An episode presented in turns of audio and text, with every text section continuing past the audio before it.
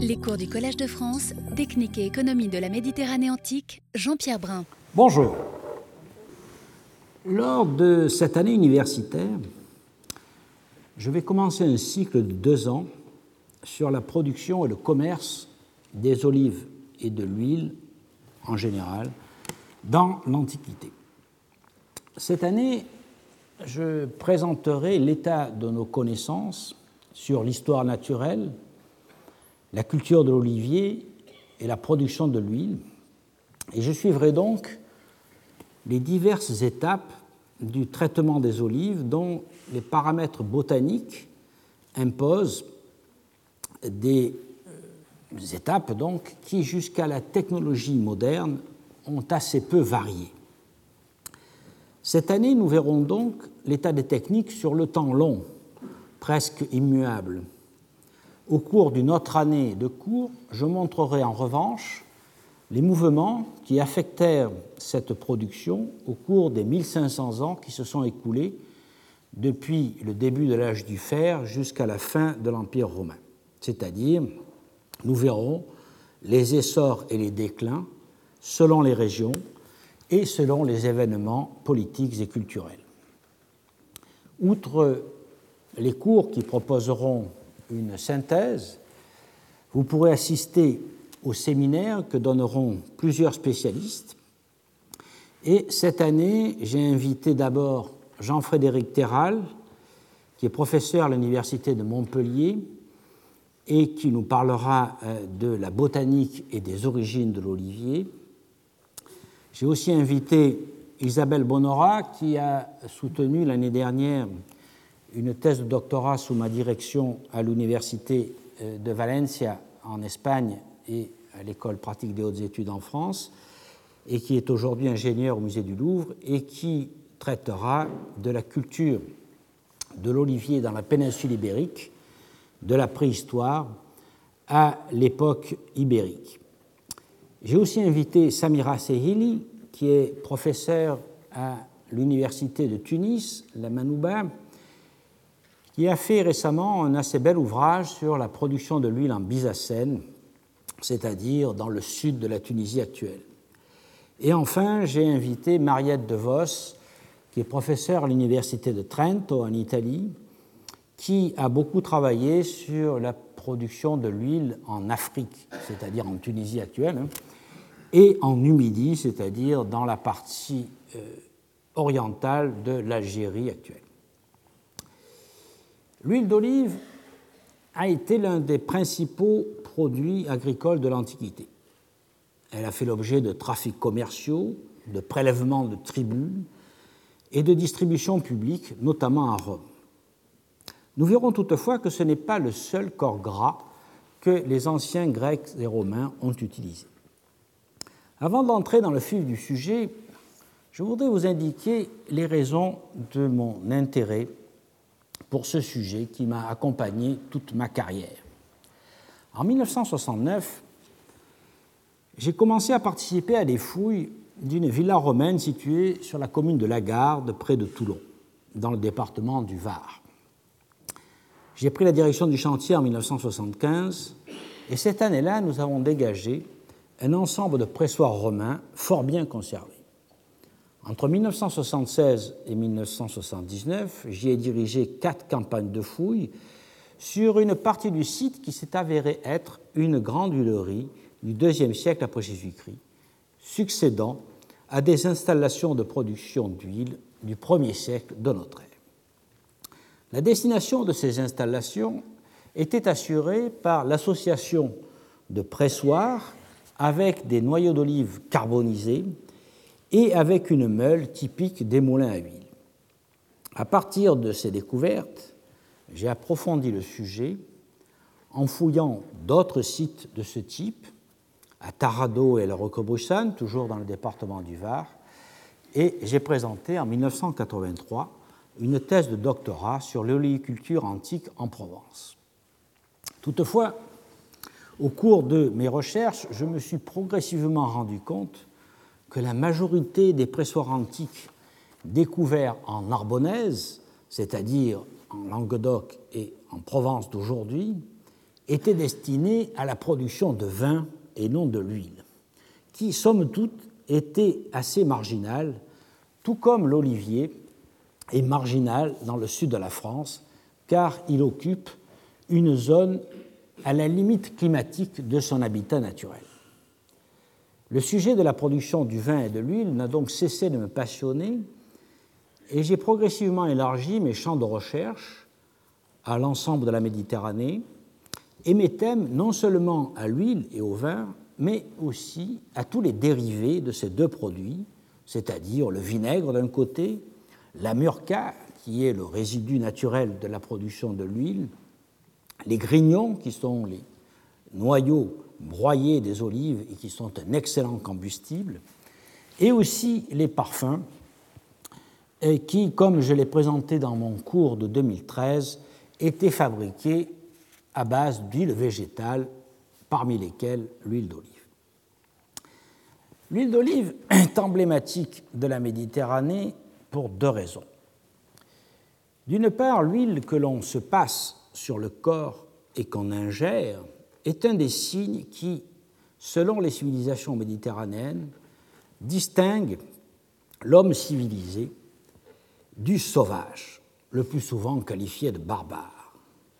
D'autre part, l'air où pousse naturellement l'olivier recouvre les bords de la Méditerranée et définit l'extension du climat méditerranéen, à la fois sec et chaud. Le premier concept, c'est-à-dire le passage de l'homme sauvage à l'homme civilisé, est déjà énoncé dans les plus anciens documents qui nous sont parvenus de Sumer au troisième millénaire avant Jésus-Christ. Dans une version ancienne de l'épopée de Gilgamesh, qui est conservée par fragments, Enkidu, l'homme sauvage, devient civilisé en mangeant du pain, en buvant de la bière et en étant enduit d'huile, en l'occurrence non pas d'huile d'olive, mais d'huile de graine, et aussi en l'étant habillé. Et je vous renvoie à cette belle publication de Jean Bottero, qui était professeur ici, et qui s'appelle L'épopée de Gilgamesh, parue chez Gallimard en 1992. De même, en Égypte du Nouvel Empire, dans le roman de Sinoué, au moment où Sinoué rentre en Égypte, après une vie en Syrie, il retrouve son statut d'Égyptien civilisé lorsqu'on loin d'huile fine, c'est-à-dire pour lui d'huile de graine qui s'oppose en l'occurrence à l'huile d'arbre, c'est-à-dire à, l'huile d'olive, comme nous le verrons dans une autre séance. On suit le concept de l'homme civilisé qui soigne d'huile tout au long de la littérature ancienne. En 400 avant Jésus-Christ, lors de l'Anabase, le fameux retour des dix mille mercenaires grecs qui est raconté par Xénophon, ces mercenaires qui avaient été engagés par Cyrus le Jeune lors de sa révolte contre son frère aîné Artaxerxès II, ces mercenaires donc durent battre en retraite après la mort de Cyrus lors d'une bataille près de Babylone. Et cette troupe traversa alors l'Anatolie et le pays des Mosénéciens, des barbares donc, qui se servaient de graisse de dauphin à la place de la bonne huile d'olive. Et on voit bien donc cette distinction très claire pour les Grecs. Ils ne se servent pas d'huile d'olive, donc ce sont des barbares.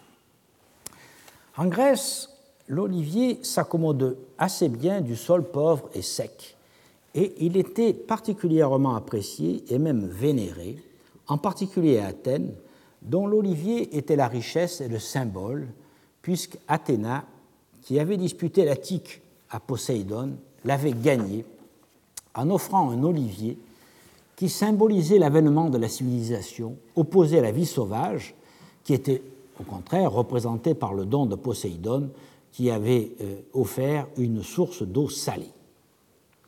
Ce sont toujours ces mêmes notions qu'exprimera Varron au 1er siècle avant Jésus-Christ et en effet, dans ses restes rustiqués, au livre 1, paragraphe 7 euh, et alinéa 11, il met dans la bouche de Cneus Tremelius Scrofa, agronome et homme politique de son époque, la phrase suivante.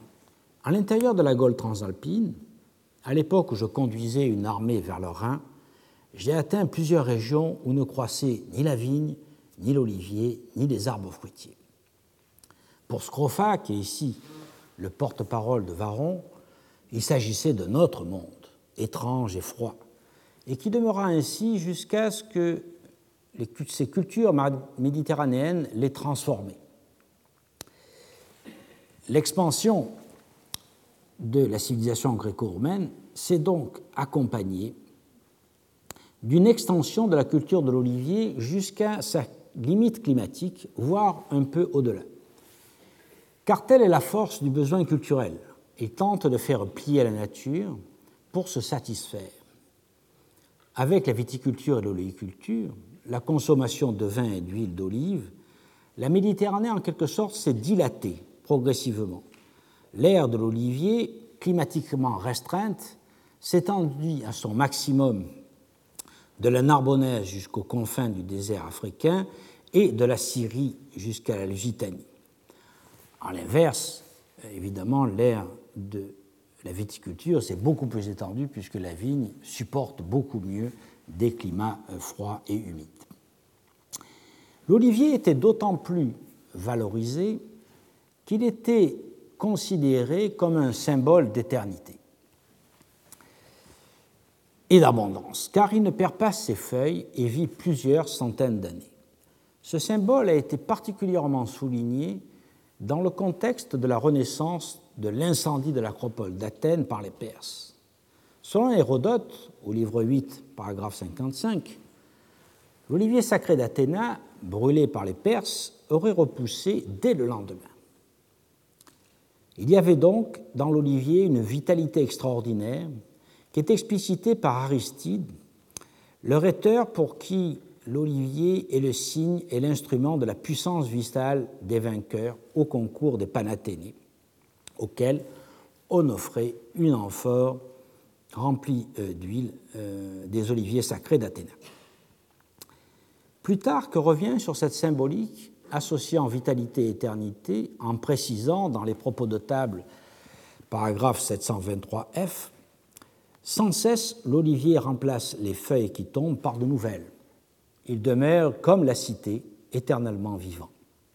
Au 5 siècle, avant Jésus-Christ, Sophocle écrit un véritable hymne à l'olivier dans la pièce Oedipe à Colonne, au vers 694-705. Je cite Il est un plan dont je ne cherche pas qu'un pareil ait surgi jamais ni sur le sol d'Asie, ni sur celui de la grande île dorienne de Pélops, c'est-à-dire pour nous le Péloponnèse, bien sûr, un plan indomptable qui renaît de lui-même, un plan qui est l'effroi des, armes ennemies et qui croit en ces lieux mieux que partout ailleurs. L'olivier au feuillage brillant, le nourricier de nos enfants, l'arbre que personne, ni jeune ni vieux, ne peut brutalement détruire ou saccager. Le regard vigilant de Zeus Morios ne le quitte pas, et pas davantage celui d'Athéna Glaucopis. Bien plus tard, Pline expliquera l'éternité de l'olivier par les repousses.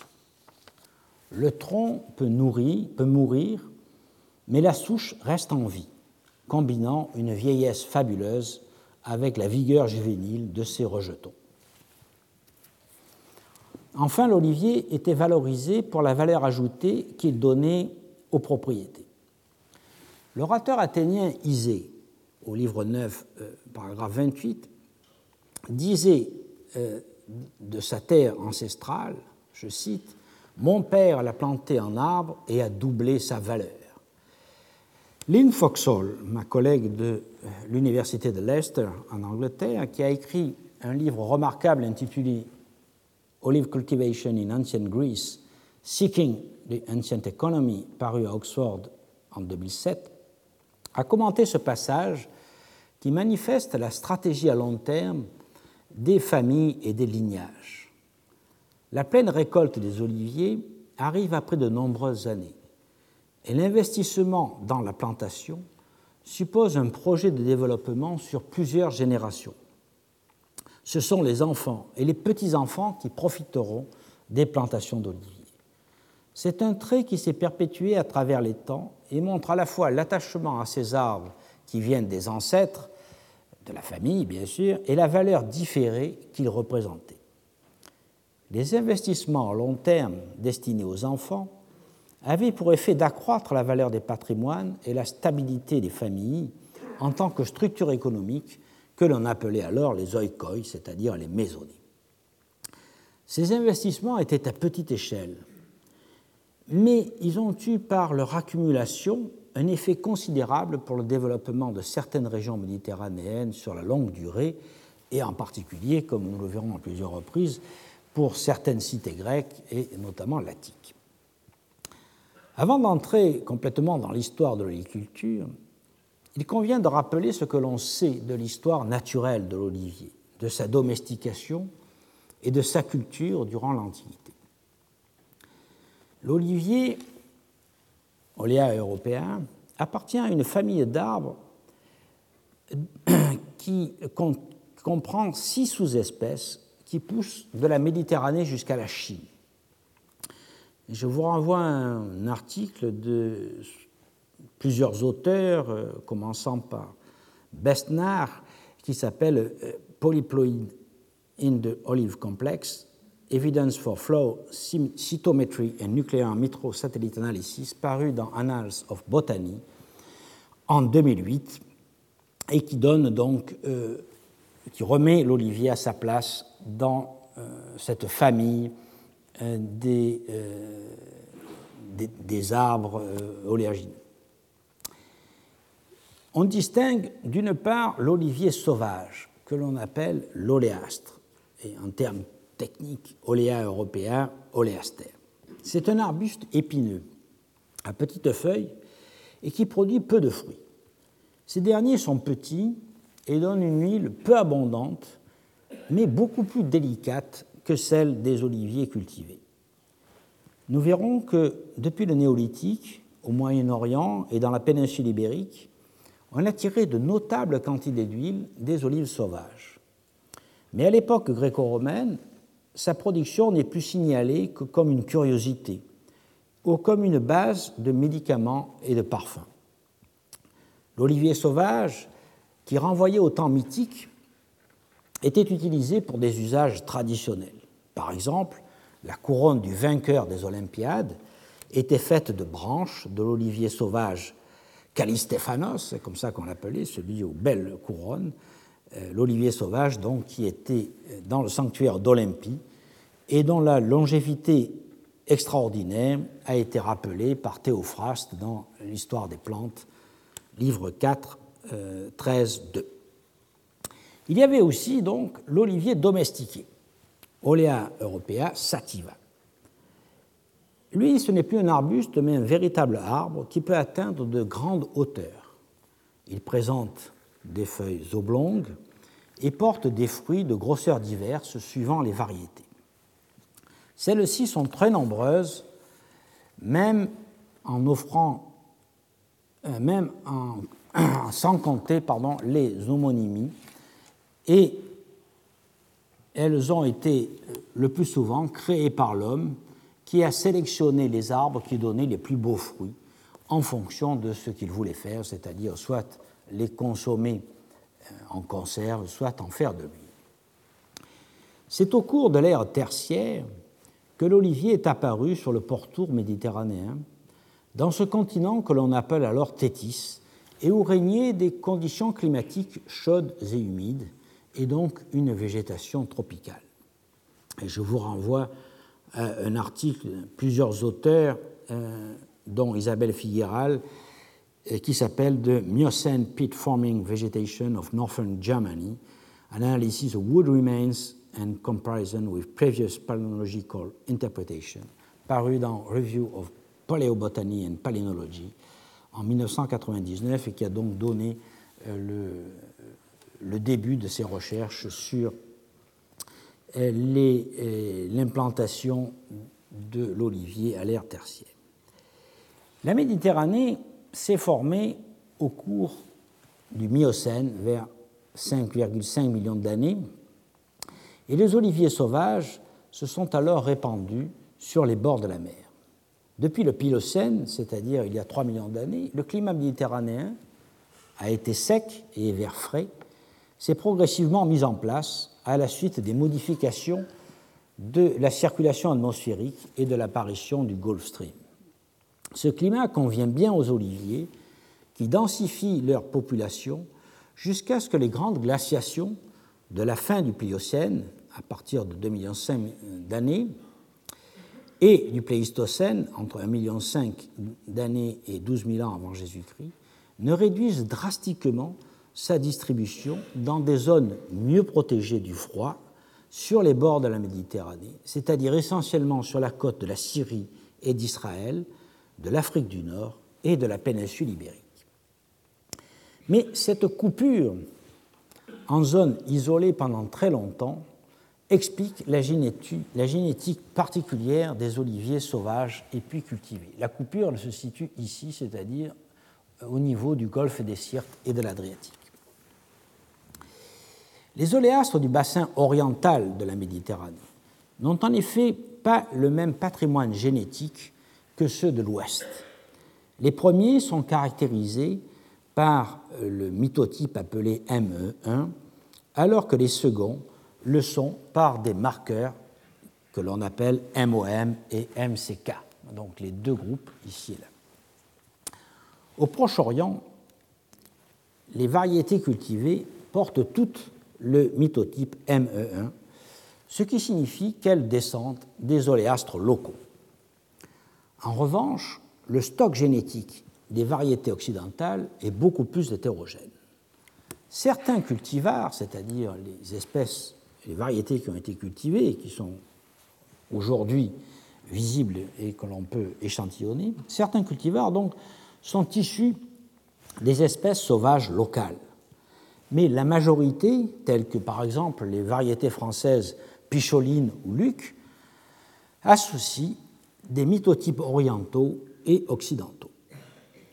Les études sur lesquelles je me fonde ont été publiées à partir de 2000, de l'année 2000, et ont été poursuivies par la suite. Je cite quelques-uns de ces travaux parce qu'ils sont importants dans la mesure où ils ont totalement remis en cause notre schéma que, les historiens s'étaient fait d'une extension de l'oléiculture liée aux migrations des Phéniciens et des Grecs vers l'ouest. En réalité, les choses sont beaucoup plus compliquées, comme toujours en histoire. Donc je vous renvoie à quelques articles qui me paraissent importants. Euh, un premier donc, de Besnard et Bervillet, qui est paru en 2000, qui s'appelle Multiple Origin from Mediterranean Olives, based upon mitochondrial DNA polymorphism, et qui est paru dans les comptes rendus de l'Académie des sciences de Paris. Il y en a un autre tout à fait euh, dans, la même lignée par presque les mêmes auteurs auxquels s'est ajoutée Catherine Breton, paru en 2001 qui s'appelle Olive Domestication from Structure of Oleaster and Cultivar Using RAPDS and Mitochondrial euh, RF paru dans Genetics Selection Evolution. Et plus récemment, euh, ce qui donne une idée beaucoup plus générale, toujours à peu près par les mêmes auteurs, c'est-à-dire Besnard, Kadari euh, et plusieurs autres, qui s'appelle Pleistocene Legacy of the Mediterranean Olive Tree from late quaternary genetic diversification to primary domestication in the northern Levant est paru dans les Proceedings of the Royal Society en 2013. Et donc on voit que ce filon de recherche est, euh, dure depuis presque 20 ans maintenant. Et, euh, il est toujours actif et nous donne toujours de meilleures euh, idées sur la génétique de l'olivier et sur les, les, flux génétiques et donc les transplantations de variétés au cours des temps. Donc ces généticiens, à la fin, conclut que les variétés occidentales ont été formées par hybridation entre les oléastres occidentaux, c'est-à-dire les oliviers sauvages occidentaux, et des espèces, des variétés cultivées, qu'on appelle cultivars, qui étaient importées d'Orient. L'introduction des cultivars orientaux a été combinée avec la domestication des oléastres locaux afin de créer des variétés adaptées au climat et au terrain. Comme un olivier ne produit véritablement qu'à partir de 15 ans, la greffe des variétés importées sur des oléastres locaux, qui étaient déjà grands, faisait gagner beaucoup de temps sur les premières récoltes, et c'est vraisemblablement comme ça que euh, se sont euh, diffusées les variétés orientales donc, qui ont été transportées vers euh, l'Occident. La mémoire génétique des plantes offre donc un support à l'hypothèse d'une domestication de l'arbre à la fois au Proche-Orient et en Occident, c'est-à-dire principalement dans la péninsule ibérique, mais aussi au transport de boutures dans le bassin occidental de la Méditerranée à partir de l'âge du bronze, voire déjà euh, dès le néolithique, euh, des boutures donc, qui venaient de la partie orientale de la Méditerranée. Après les glaciations, l'olivier s'est étendu lentement. L'association entre les pollens d'olivier et de pistachier lentisque devient fréquente à partir du néolithique, soit dans le courant du sixième millénaire avant Jésus-Christ. Et l'on commence à trouver des charbons de bois euh, euh, dans les gisements, à la fois de la côte levantine, de la péninsule ibérique, et là je vous renvoie aux travaux de Jean-Frédéric Terral, un article qui s'appelle Début de la domestication de l'olivier en Méditerranée nord-occidentale, mise en évidence par l'analyse morphométrique appliquée à du matériel anthropologique, paru dans les comptes rendus de l'Académie des sciences de Paris euh, en 1997. Et Terral a continué ses recherches par la suite et il a euh, plus récemment publié Exploitation and Management of the Olive Tree During the Prehistoric Times in the Mediterranean, France and Spain, paru dans Journal of Archaeological Science en 2000. Et je vous renvoie à, ces deux articles qui sont essentiels pour comprendre euh, l'implantation et la diffusion de l'olivier dans la péninsule ibérique. Mais c'est également le cas aussi en France, où Jean-Louis Vernet, dès 1997, dans son ouvrage L'homme et la forêt méditerranéenne de la préhistoire à nos jours, paru aux éditions Errance, avait indiqué que euh, l'homme commence alors à utiliser couramment le bois et les fruits de l'olivier, et donc se pose dès lors, dès le néolithique, la question de la, de la domestication de l'olivier, y compris en Occident. L'olivier fait donc partie de la végétation spontanée avec la vigne, le figuier, le grenadier, Punica granatum, l'arbousier, le poirier, le caroubier et dans les marges sud de la Méditerranée, le palmier dattier, que l'on appelle Phoenix dactylifera. Il fut parmi les premiers arbres fruitiers qui ont été domestiqués selon un lent processus. Ce processus a dû commencer par une mise en culture consistant à nettoyer les arbres sauvages autour des campements et des premiers villages au néolithique. Selon Laurent Bouby, dans son ouvrage L'agriculture dans le bassin du Rhône du bronze final à l'Antiquité, paru à Toulouse euh, en 2014, les arbres sauvages donc, étaient nettoyés, taillés, entretenus aux abords des habitats. Et au fur et à mesure qu'on s'éloignait de ces habitats, bien sûr, ils étaient moins bien soignés, donc plus proches de la forme sauvage. La preuve de la taille est donnée par les études anthropologiques. Les spécialistes, dont Jean-Frédéric Terral, qui, comme je vous le rappelle, que j'ai invité le, le 7 novembre, savent distinguer par l'étude des charbons de bois les arbres qui ont été taillés ou non. Et donc c'est très utile euh, pour les archéologues pour savoir euh, si euh, on a affaire à euh, de la culture ou simplement de la, du recueil de bois tombé.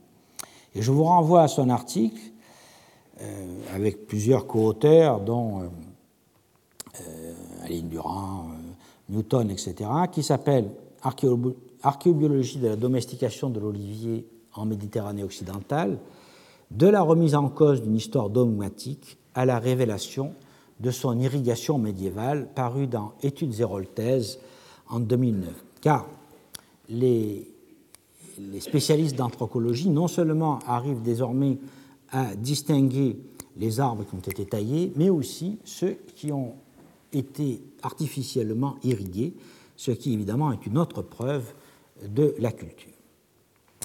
Cette utilisation précoce des arbres sauvages, ainsi soignés, implique que la culture des arbres fruitiers ait débuté dès la, sédentarisation, comme l'a pensé Madame Valamotti dans un article qui s'appelle Harvesting the Wild, Exploring the Context of Fruits and Nuts Exploitation at Neolithic Daklitash with special reference to wine, mais qui parle aussi des autres euh, euh, végétaux, paru dans la revue Vegetation History and Archaeobotany en 2015. En même temps que les premières cultures de céréales, les hommes du néolithique ont commencé à prendre soin donc des arbres utiles, dont les oliviers qui poussaient sur les terres marginales, dans les garrigues et dans les collines, où la culture des céréales n'était pas possible, mais qui offrait en quelque sorte une complémentarité et une diversification alimentaire. Comme la récolte des fruits de la vigne et la vinification sont au moins aussi anciennes, on voit que la triade, fameuse triade méditerranéenne qui associe les céréales, le vin et l'huile d'olive se met en place dès le néolithique, vers 6000 avant Jésus-Christ. C'est d'ailleurs à cette époque qu'on voit apparaître les premiers vestiges de culture de l'olivier sous forme de noyaux d'olive et de feuilles, comme par exemple à Terra dans les Cyclades.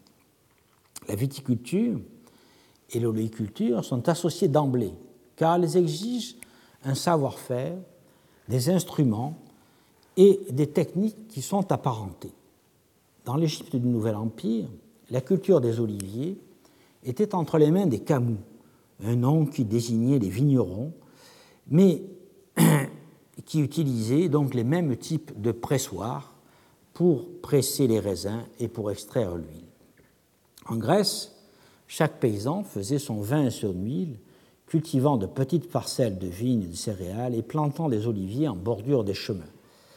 Les travaux agricoles que demandent la vigne et l'olivier ne se chevauchent pas.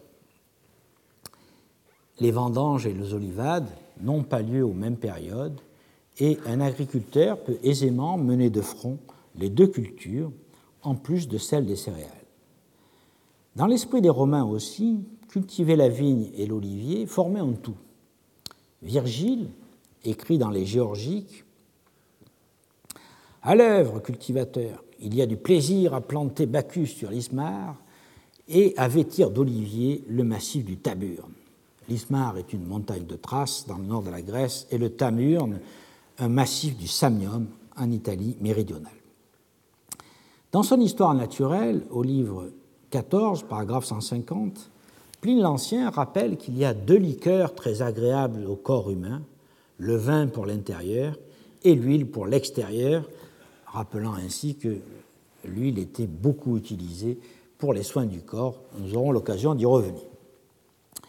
Ce sont donc pour eux, c'est-à-dire pour les anciens, les deux produits de base de l'alimentation. À l'occasion d'un discours prononcé à Antioche en 363 après Jésus-Christ, l'empereur Julien opposera au luxe de la table dans une ville riante et frivole, comme l'était Antioche, euh, l'idéal d'une alimentation vertueuse. Cette dernière ne doit comporter que trois produits de base, le pain, le vin et l'huile. C'est le fameux discours qui s'appelle Misopogone au paragraphe 20, c'est-à-dire l'ennemi de la barbe. Il convient maintenant d'examiner les processus de culture en vigueur dans l'Antiquité. Et nous allons commencer, bien sûr, par les plantations. Comme pour tous les végétaux, on peut planter des noyaux d'olive pour obtenir des arbres. Et c'est ainsi que Zénon de Conos procéda pour créer une piépinière dans le grand domaine qu'il gérait dans le Fayoum, en Égypte, au IIIe siècle avant Jésus-Christ. Son agenda indique se procurer des noyaux d'olive. Et c'est dans un papyrus, les papyri de la Société italienne, numéro 430. Ce procédé, c'est-à-dire planter euh, des noyaux d'olive, utile pour créer des oliveraies dans des régions totalement dépourvues d'oliviers, présente de nombreux inconvénients. La pousse est extrêmement lente, le taux de mortalité des jeunes pousses est élevé, et du fait de la pollinisation croisée des arbres, leur descendance n'est pas identique à la variété d'origine. En effet, le noyau conserve la mémoire génétique, et si l'on sème un noyau, on obtient un oléastre sauvage, comme d'ailleurs le rappelle Théophraste dans euh, l'histoire des plantes, enfin recherche sur les plantes. La variété obtenue peut donc être complètement différente de celle du noyau qui a été semé. Ce qui revient à dire qu'il faut greffer les oliviers qui sont ainsi obtenus et qui donneront donc des fruits bien plus tard.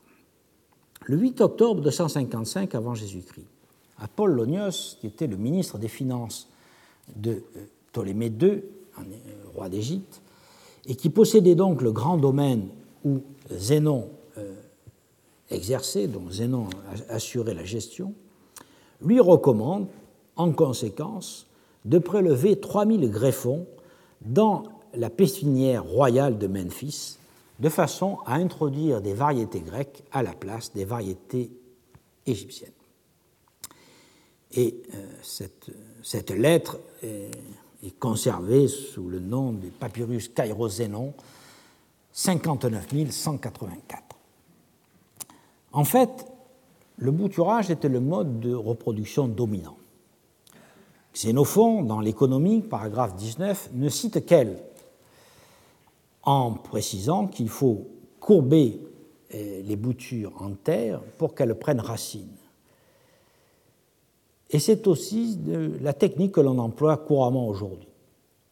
Les boutures devaient être plantées verticalement horizontalement, et euh, ainsi que l'indique Théophraste dans euh, Causes Plantarum, euh, un autre livre sur l'origine des plantes, au livre 3, paragraphe 5, euh, numéro 4. Mais une proportion importante des boutures ne prend pas à cause de la sécheresse, par attaque phytosanitaire, ou bien parce qu'elles sont mangées par les chèvres. On pouvait aussi prendre un rejet détaché de la souche, ce que l'on appelle le soucher. Selon Théophraste, dans les recherches sur les plantes, livre 1, 8, 6, c'est la meilleure technique. Le plant prend bien et on peut le mettre directement dans le champ. Mais l'ablation de tels souchets affaiblit beaucoup l'arbre originel et on ne peut donc procéder de la sorte qu'à un intervalle assez long. Les deux techniques se retrouvent durant toute l'Antiquité. À l'époque romaine, Sénèque les décrit dans une lettre à Lucilius, au livre 9, euh, la lettre 86, et je cite, il dit Egialus a transplanté avec toutes leurs souches des sujets de belle venue, dont il avait coupé les rameaux à un pied du tronc. Voici donc le second monde de transplantation qu'Egialus a pratiqué. Il prend des rameaux assez forts et d'écorce tendre, tels qu'en fournissent les jeunes arbres, et opère comme dans l'autre cas. La croissance est un peu plus lente. Une autre technique consistait à greffer des rameaux d'olivier sur des troncs d'oléastre. Cette technique et cette pratique a largement contribué à l'expansion de l'olivier, en Grèce notamment, à partir de l'âge du bronze, époque où l'oléastre dominait.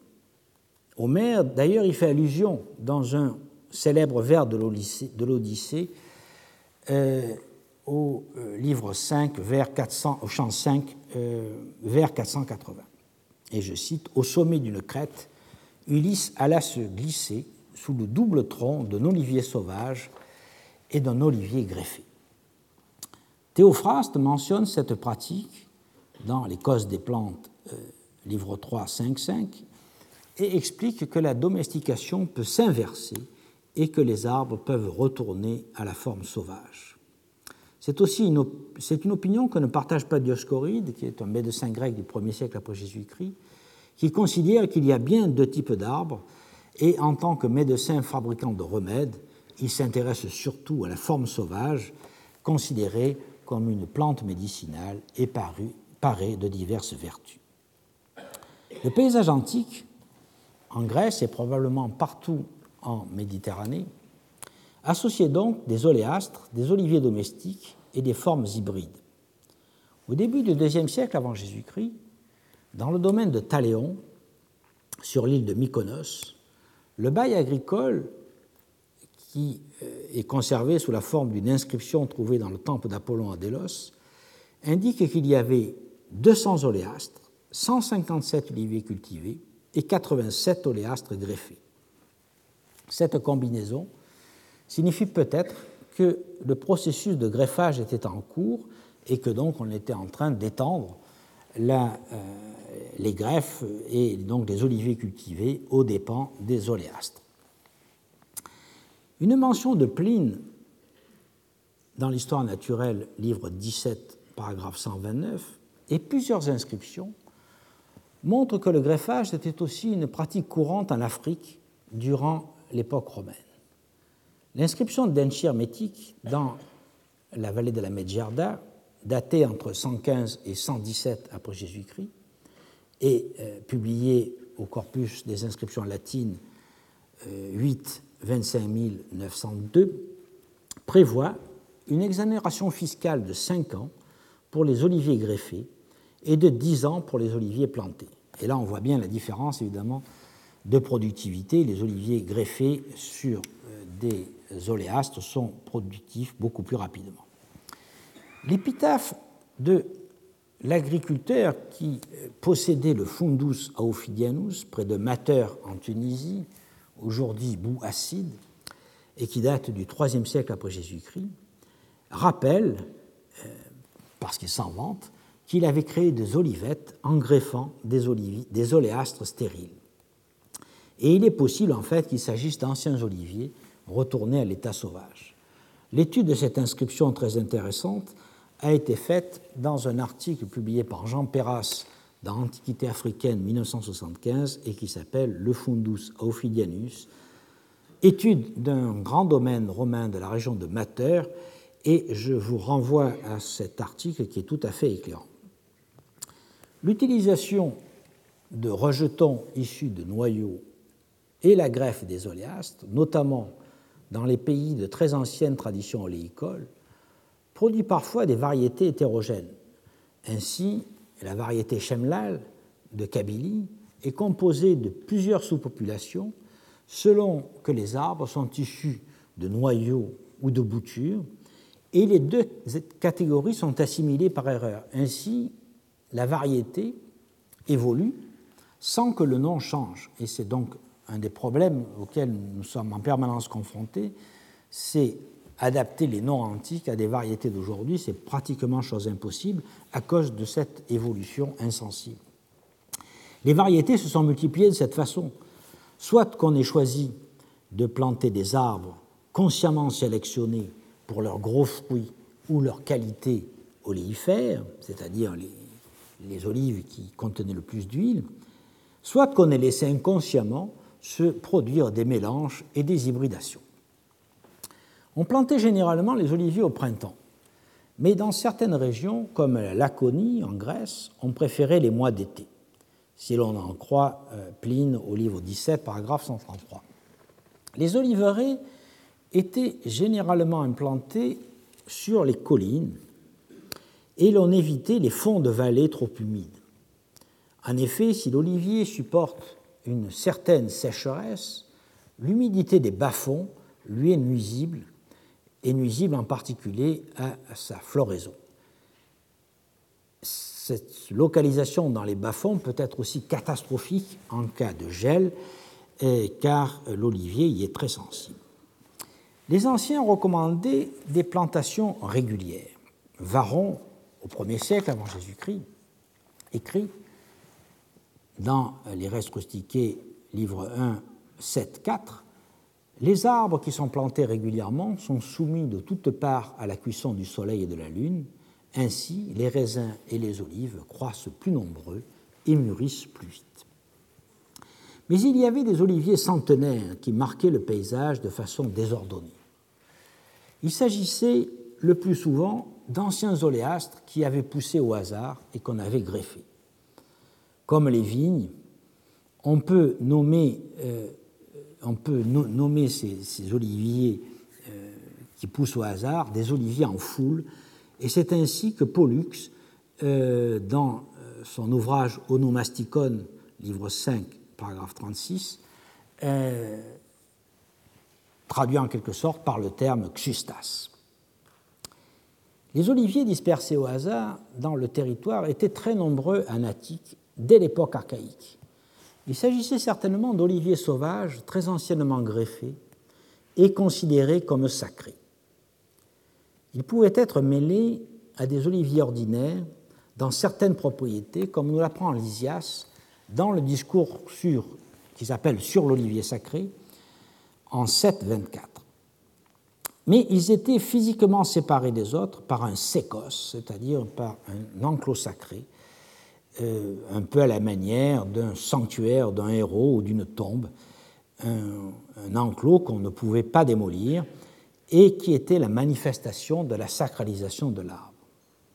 La gestion de ces arbres sacrés, appelés moriailles, était une affaire d'État car il fournissait l'huile destinée à récompenser les vainqueurs du concours des grandes Panathénées, qui avait lieu tous les quatre ans depuis 566 avant Jésus-Christ, et qui manifestait le prestige panhellénique d'Athènes. Ces arbres sacrés se trouvaient le plus souvent dans des terrains privés, mais ils étaient contrôlés par l'État, car une partie des olives était due à la déesse Athéna à raison de 1 cotyle et demi d'huile par arbre, soit 37,5 centilitres. L'aréopage était chargé d'organiser la récolte des olives de ces moriailles, et nous le savons grâce à Aristote, euh, qui euh, détaille cette affaire dans la Constitution d'Athènes euh, au paragraphe 60 et dans les paragraphes suivants. En effet, on désignait dix magistrats, un par tribu, les atotétailles, qui était en charge, qui restait en charge quatre ans et qui avait le rôle d'organiser le concours musical, le concours athlétique, la course des chevaux des grandes palathénées et aussi la fabrication du péplos d'Athéna, ainsi que des amphores qu'on offrait aux athlètes vainqueurs. Une inscription de la première moitié du IVe siècle, IG 12 euh, Inscriptiones Graecae 12 2311, indique que 1113 amphores de 38 ou 39 litres ont été fabriqués cette année-là, ce qui représente environ 43 000 litres d'huile d'olive.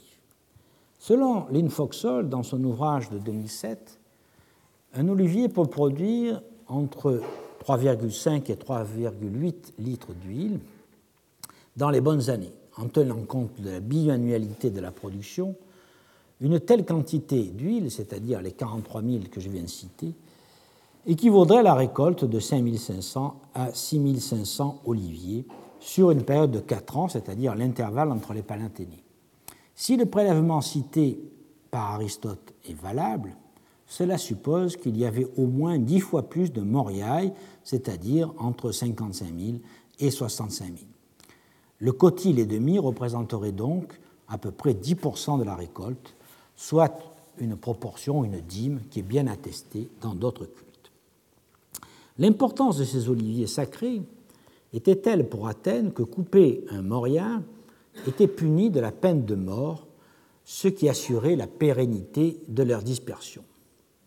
C'est d'ailleurs tout l'enjeu du procès dans lequel Lysias défend un paysan accusé par un sycophante d'avoir arraché le tronc d'un Moria et euh, qui donc a fait l'objet de ce discours qui nous est conservé, qui s'appelle Sur l'olivier sacré. Mais au IVe siècle, la peine de mort pour ce crime n'était plus véritablement appliquée.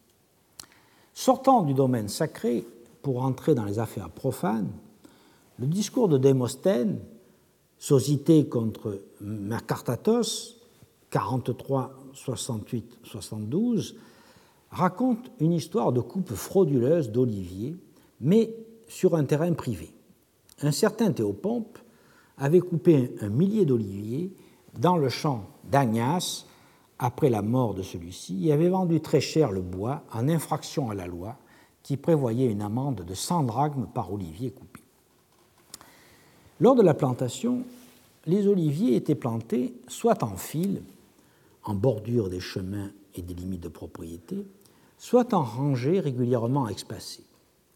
Pollux, dans l'Onomasticon 536, explique le terme stoikas de cette façon, témoignant que Solon, né à Athènes vers 640 avant Jésus-Christ et mort euh, vers 558 avant Jésus-Christ, ce personnage qui a donné sa fameuse législation à Athènes, donc donnait le nom de Stoicades aux oliviers plantés en fil et qu'il opposait donc aux oliviers sacrés qui, eux, étaient dispersés dans la campagne. Donc on voit bien la différence entre les oliviers sacrés, qui sont en fait des oliviers sauvages qui ont été greffés, et les oliviers plantés en fil, qui sont les stoicades.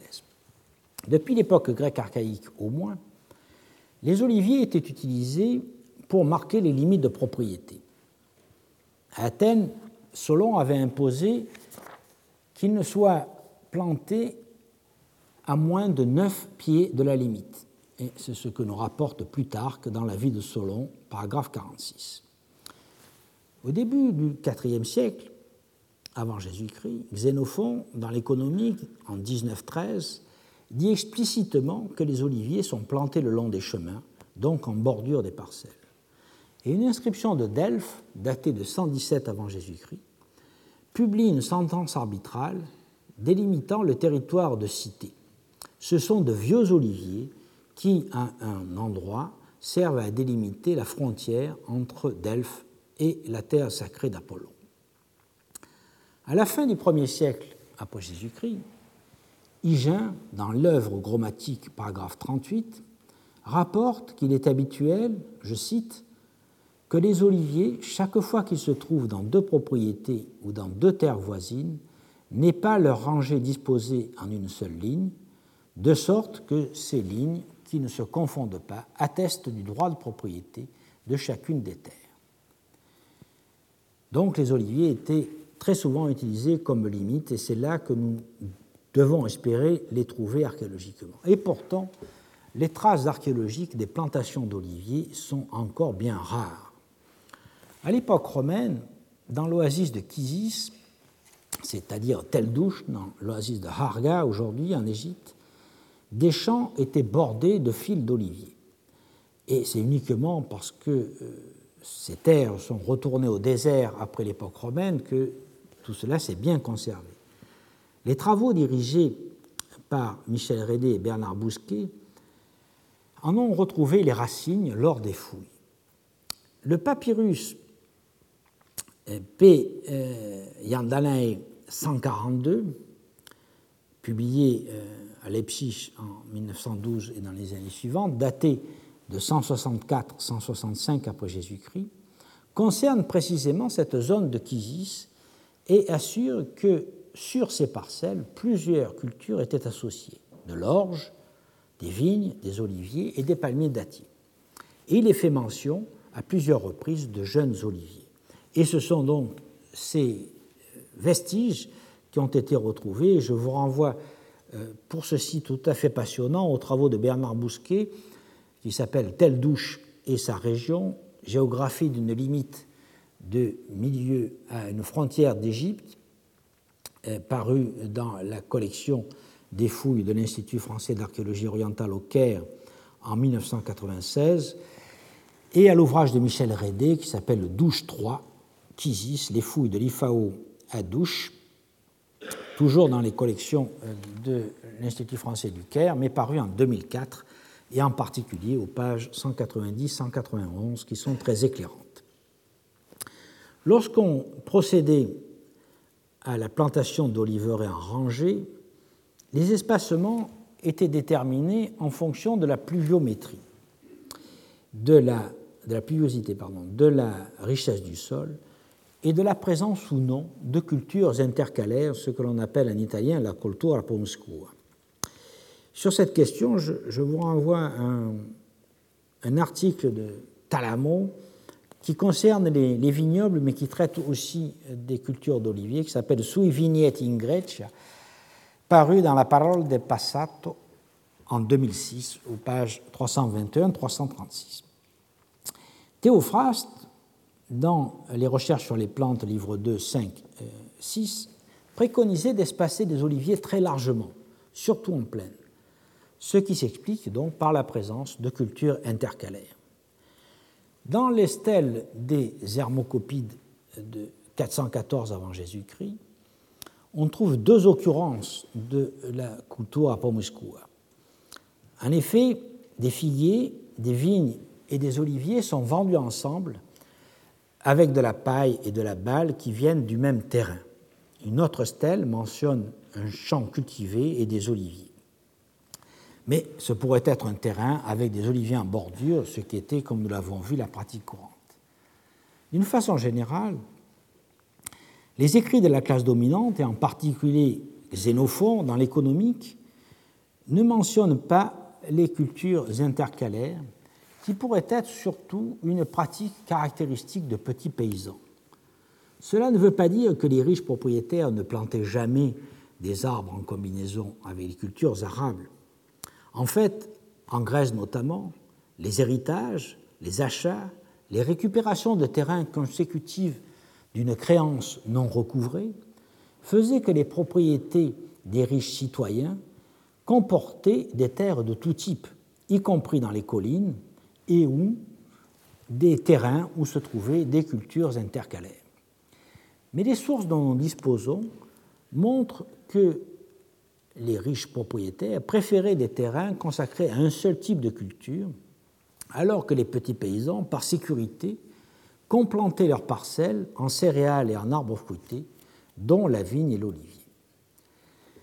Les géoponiques, qui sont un recueil euh, du début de l'époque byzantine et qui euh, rassemble les les traités et, toutes les informations sur l'agriculture de la partie euh, orientale de la Méditerranée, euh, au livre 9, paragraphe 6, indique que les alignements d'oliviers doivent être espacés de 50 coudées, c'est-à-dire de 25 mètres, afin de semer entre les rangées et de profiter de l'ombre des arbres. En Afrique punique, l'agronome carthaginois Magon préconisait des espacements plus grands qu'en Grèce, de l'ordre de 15 à 22 mètres, du fait de l'aridité du climat euh, qui caractérise l'Afrique. Et vous trouvez cette indication dans l'histoire naturelle de Pline, au livre 17, paragraphe 93. Aujourd'hui d'ailleurs, les oliviers sont très espacés euh, dans le Sahel, entre 16 et 24 mètres. À l'époque romaine, Columel euh, au livre 5, paragraphe 9, donc au premier siècle de notre ère, conseillait des espacements de 18 mètres entre les rangées d'oliviers dans les bons terrains, où l'on pouvait planter du blé entre les arbres, et de seulement 7 mètres 50 là où cela n'était pas possible. Pline rapporte que dans la province de Bétique, les céréales étaient cultivées entre les oliviers. Histoire naturelle 1794. Ce qui montre qu'encore au premier siècle, une forte production d'huile exportée s'accommodait de cultures intercalaires. Il est clair que les cultures intensives destinées à la commercialisation impliquaient des arbres plantés régulièrement. C'est bien ainsi qu'agissaient les riches propriétaires grecs. Dans le discours de Démosthène, société contre Macartatos, que j'ai cité déjà tout à l'heure, 43, paragraphe 69, l'olivette du domaine d'Agnias semble bien plantée de façon dense et régulière, car elle comprend plus de 1000 oliviers. En 418-417 avant Jésus-Christ, un décret de l'archonte Basileus à Athènes met en adjudication la construction d'un mur de clôture et la plantation de 100 oliviers, dont le nombre fait penser qu'ils étaient régulièrement alignés dans le téménos du sanctuaire de Codros, Néléus et Basilée, qui était donc en cours d'aménagement. Une fois les espacements déterminés, il fallait creuser les trous de plantation jusque dans le substrat. Théophraste, dans Les causes des plantes 3, 4, 1 et dans Recherche sur les plantes, livre 2, 5, 1, recommande que ces trous soient faits, euh, euh,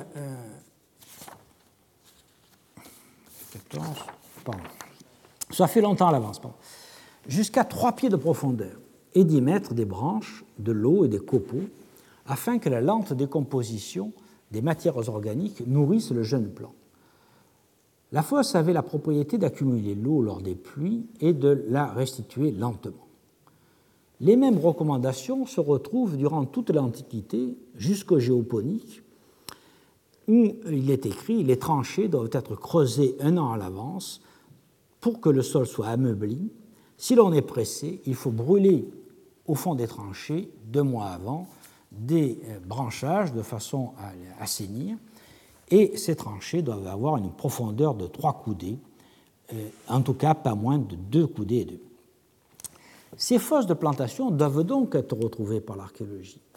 Mais il faut constater que, là encore, les traces archéologiques sont rares. Je ne peux guère citer que deux exemples. À Passo di Corvo, en Apulie, c'est-à-dire dans les Pouilles actuelles, des alignements de trous de, plantation ont été découverts lors de la fouille d'un habitat néolithique.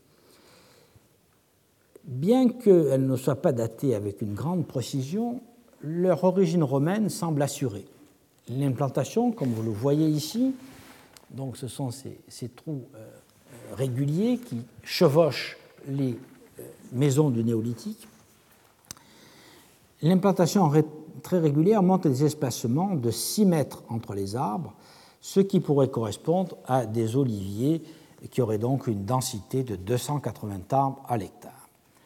Un autre exemple a été euh, mis euh, en évidence dans la région de Sbeikla, en Tunisie, et montre des fosses de plantation espacées de 9 mètres environ dans une zone qui pouvait être irriguée.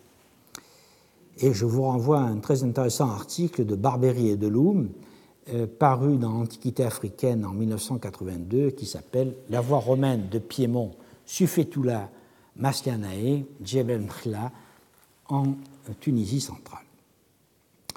Selon les lieux où, étaient où ils étaient plantés et selon la pluviométrie, les oliviers étaient plus ou moins productifs. En Judée, la Mishnah distingue entre les bonnes et les mauvaises terres à olivier. De même que Théophraste dans Les causes des plantes, livre 3, 6, 7, et dans Recherche les plantes en 3, 2, 5.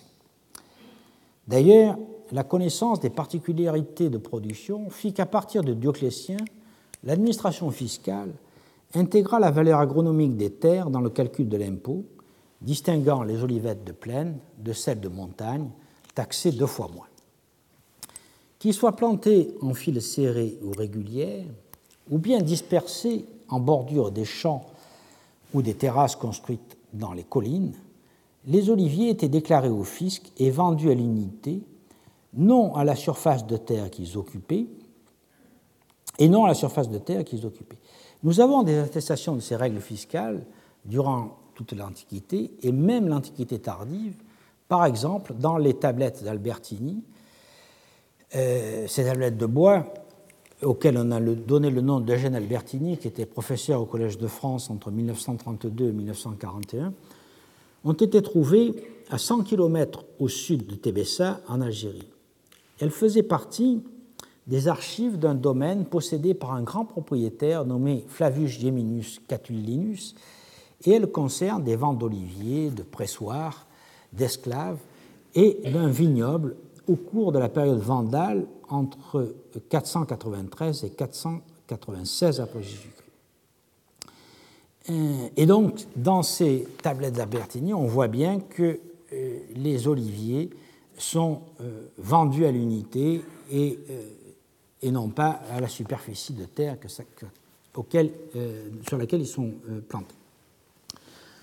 Il est 11 heures, je vous propose de faire une petite pause de 5 minutes avant de poursuivre cette euh, histoire de la culture de l'olivier par les questions liées à l'irrigation et euh, aux terrasses de culture.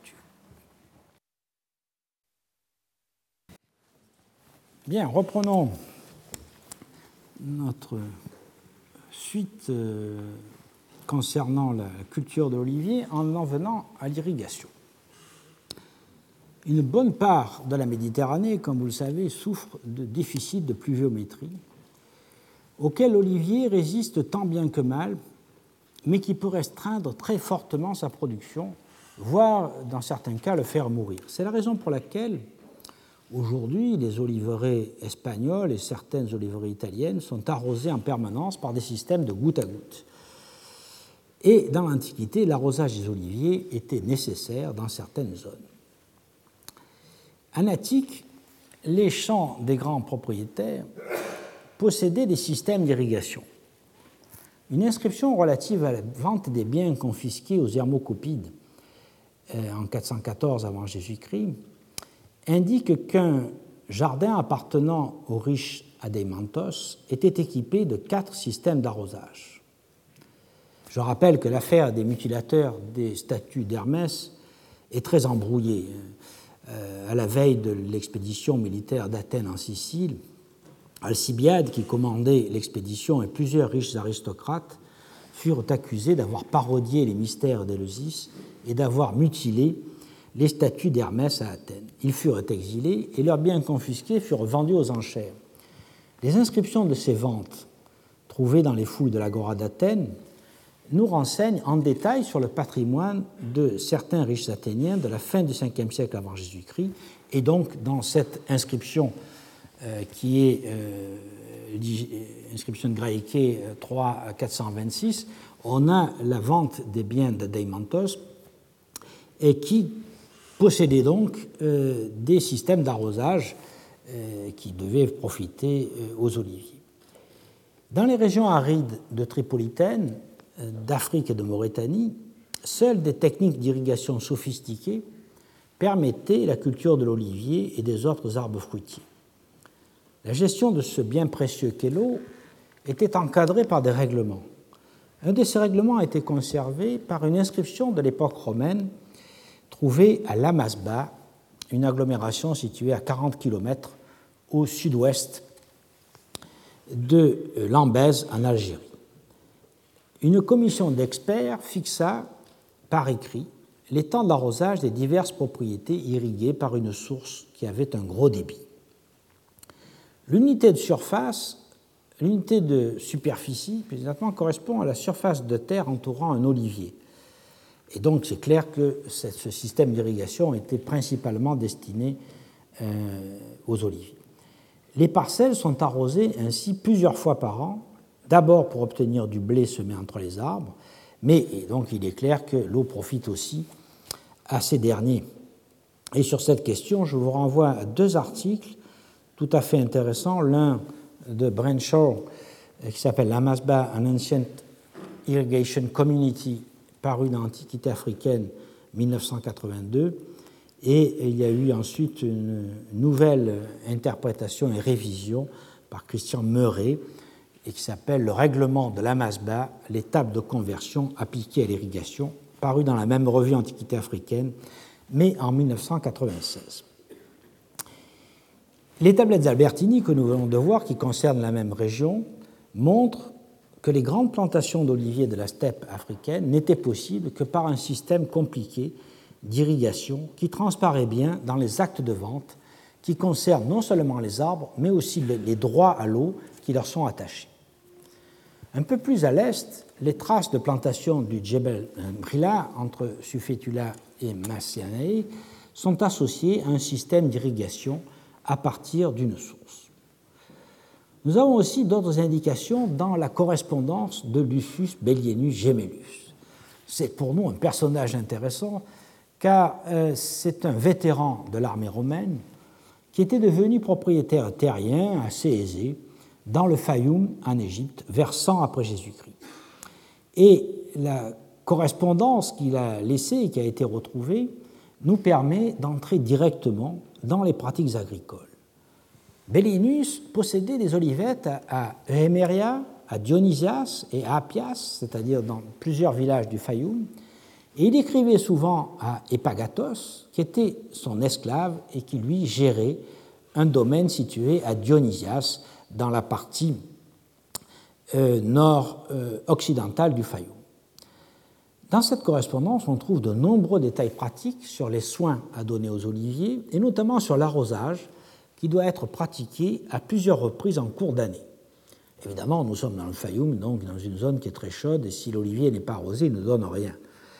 Et je vous renvoie à la publication de cette correspondance qui, euh, qui a été faite par Holwain dans un article qui s'appelle Le vétéran Lucius Bellienus Gemellus, Gentleman Farmer, au Fayoum, paru dans Études de papyrologie 8 en 1957. Pendant les premières années euh, de l'arbre, il fallait donner des soins réguliers. Qu'il soit planté dans une pépinière ou à son emplacement définitif, il fallait l'arroser, le protéger du vent qui est son pire ennemi à ses débuts. Déjà Homère, dans l'Iliade, au chant 17, vers 53-58, écrit On voit parfois un homme nourrir un plant d'olivier magnifique en un lieu solitaire, un beau plant plein de sève, arrosé d'une eau abondance, vibrant à tous les vents qui soufflent d'ici et de là, tout couvert de blanches fleurs. Mais un vent vient soudain en puissante rafale qui l'arrache à la terre où plonge sa racine et l'étend sur le sol.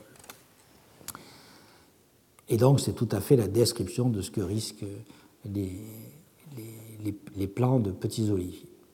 Et c'est pour cela que le serment des éphèbes de Dréros, qui est une cité de la partie euh, orientale de la Crète, prévoyait que chaque année, il plantasse un olivier. Le serment de Dréros est en fait la conclusion d'un cycle initiatique de jeunes gens qui comprenait un combat entre les habitants de Milatos et de Dréros. Milatos est une ville voisine, et évidemment, les jeunes de Dréros étaient censés défendre leur territoire. L'épreuve dite de l'Aguela, qui semble être une course, et comprenait aussi la plantation d'un olivier. L'initiation comprenait donc trois temps le combat des jeunes aux frontières, la course et la plantation qui manifestait l'intégration dans l'espace cultivé de la cité et dans le corps civique, ainsi que la solidarité vitale entre le jeune olivier et le jeune homme. En fait, si la culture proprement dite de l'olivier demande peu d'efforts permanents en dehors de la taille du piochage de la récolte, les aménagements nécessités par sa plantation peuvent être considérables. Nous avons vu que l'olivier aime les collines. Théophraste écrit qu'il supporte des sols fins sur les collines, notamment donc dans Recherche sur les plantes, livre 3, 2, 5. Les anciens les plantaient sur les collines d'autant plus volontiers que les plaines et les vallons étaient souvent consacrés aux céréales qui formaient l'alimentation de base.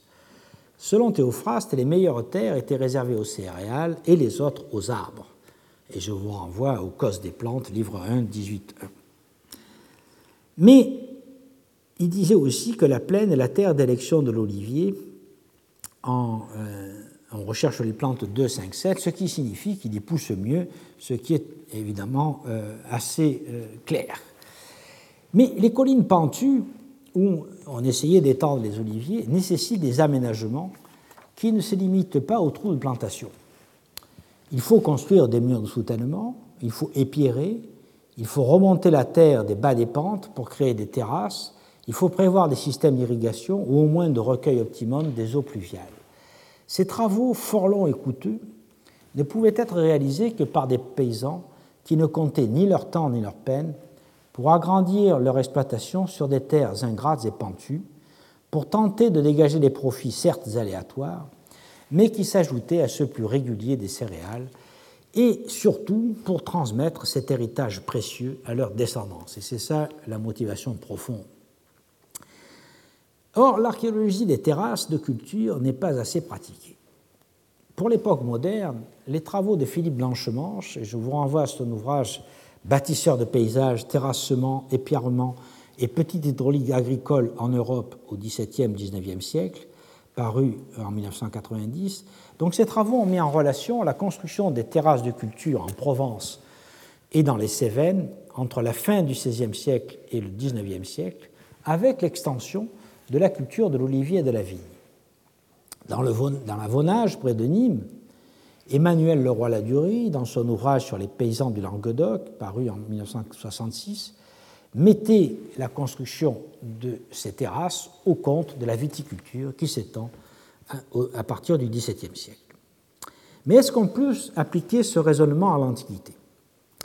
Roman Arfouche s'est penché sur cette question dans plusieurs articles Et dans, un ouvrage intitulé Histoire des paysages méditerranéens terrassés, aménagement et agriculture, paru à Oxford chez Archéopresse en 2007. Étudiant des époques plus reculées et la longue durée en général, elle arrive à la conclusion que le lien de causalité entre les terrasses, les terrasses que l'on établit pour faire les plantations et les cultures arbustives n'est pas établi. D'une part, en Méditerranée orientale, notamment en Palestine et en Grèce, les murs de soutènement et les terrasses ont commencé d'être construits à une époque très ancienne, certaines dès l'âge du bronze. Et d'autre part, les terrasses ne sont pas nécessaires aux cultures d'oliviers, comme on le voit encore en Kabylie, où les arbres sont sur, sur les pentes sans qu'il n'y ait euh, d'aucun aménagement. Les plus anciennes terrasses connues sont effectivement datées de l'âge du bronze. La fresque miniature, c'est comme ça qu'on l'appelle, d'Acrotiri, qui date de la fin du XVIIe siècle avant Jésus-Christ, vous savez, Acrotiri, c'est ce village qui a été enseveli par l'éruption du volcan de Terra, montre euh, une, scène marine avec euh, des, bateaux et des, et des, villes, et montre aussi un village situé sur un rivage dominé par euh, des montagnes, des, des pâturages, et dans cette partie que vous voyez ici, cinq champs en terrasse qui sont enclos par des murs parallèles, euh, à la pente. Donc on voit ici les, les, murs de soutènement et les deux murs parallèles. Donc une situation très typique des terrasses de culture. Les exemples archéologiques sont nettement moins sûrement datés. Euh, on a attribué les terrasses de Berbati en argolide à l'époque mycénienne je reviens à la carte précédente pour vous euh, montrer euh, l'argolique ici. À Délos, selon les travaux de Roman Arfouche, des sondages montrent qu'une partie des terrasses pourrait remonter à l'âge du bronze.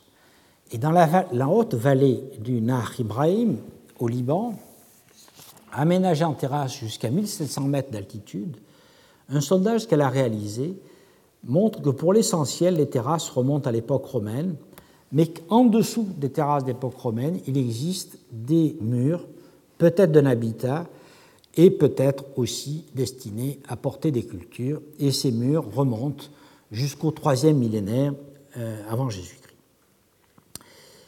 D'autres auteurs ont souligné que dans certaines régions, euh, il y avait un lien entre l'oléiculture et la construction des terrasses. C'est ainsi que les travaux euh, de Loman en Attique ont montré que les terrasses datées des 5e et 4e siècles et qui sont reliées par euh, des chemins aux fermes de cette période, vous voyez ici les terrasses et les petites fermes, euh, seraient liées à l'extension de l'oléiculture.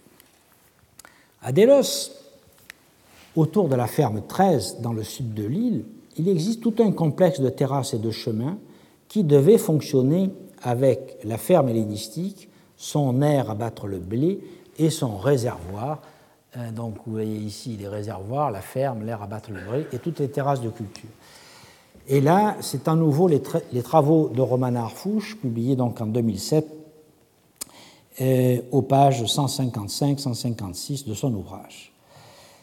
À René, en face de Délos, les terrasses sont associées à des fermes antiques de la même façon, et à Thasos, vers Prinos, Pierre Poupée a signalé des terrasses en appareil pseudo-isodome à proximité d'un site des 6e et 4e siècles, et ce site est doté d'un pressoir. Il faut toutefois remarquer que l'abandon d'une île telle que Délos euh, à la fin de l'Antiquité n'a pas signifié l'abandon des cultures. En effet, au XIXe siècle, selon Cailleux, qui a fait une description très précise de l'île au moment où les fouilles ont commencé, les terrasses étaient encore régulièrement exploitées par les habitants de l'île voisine de Mykonos.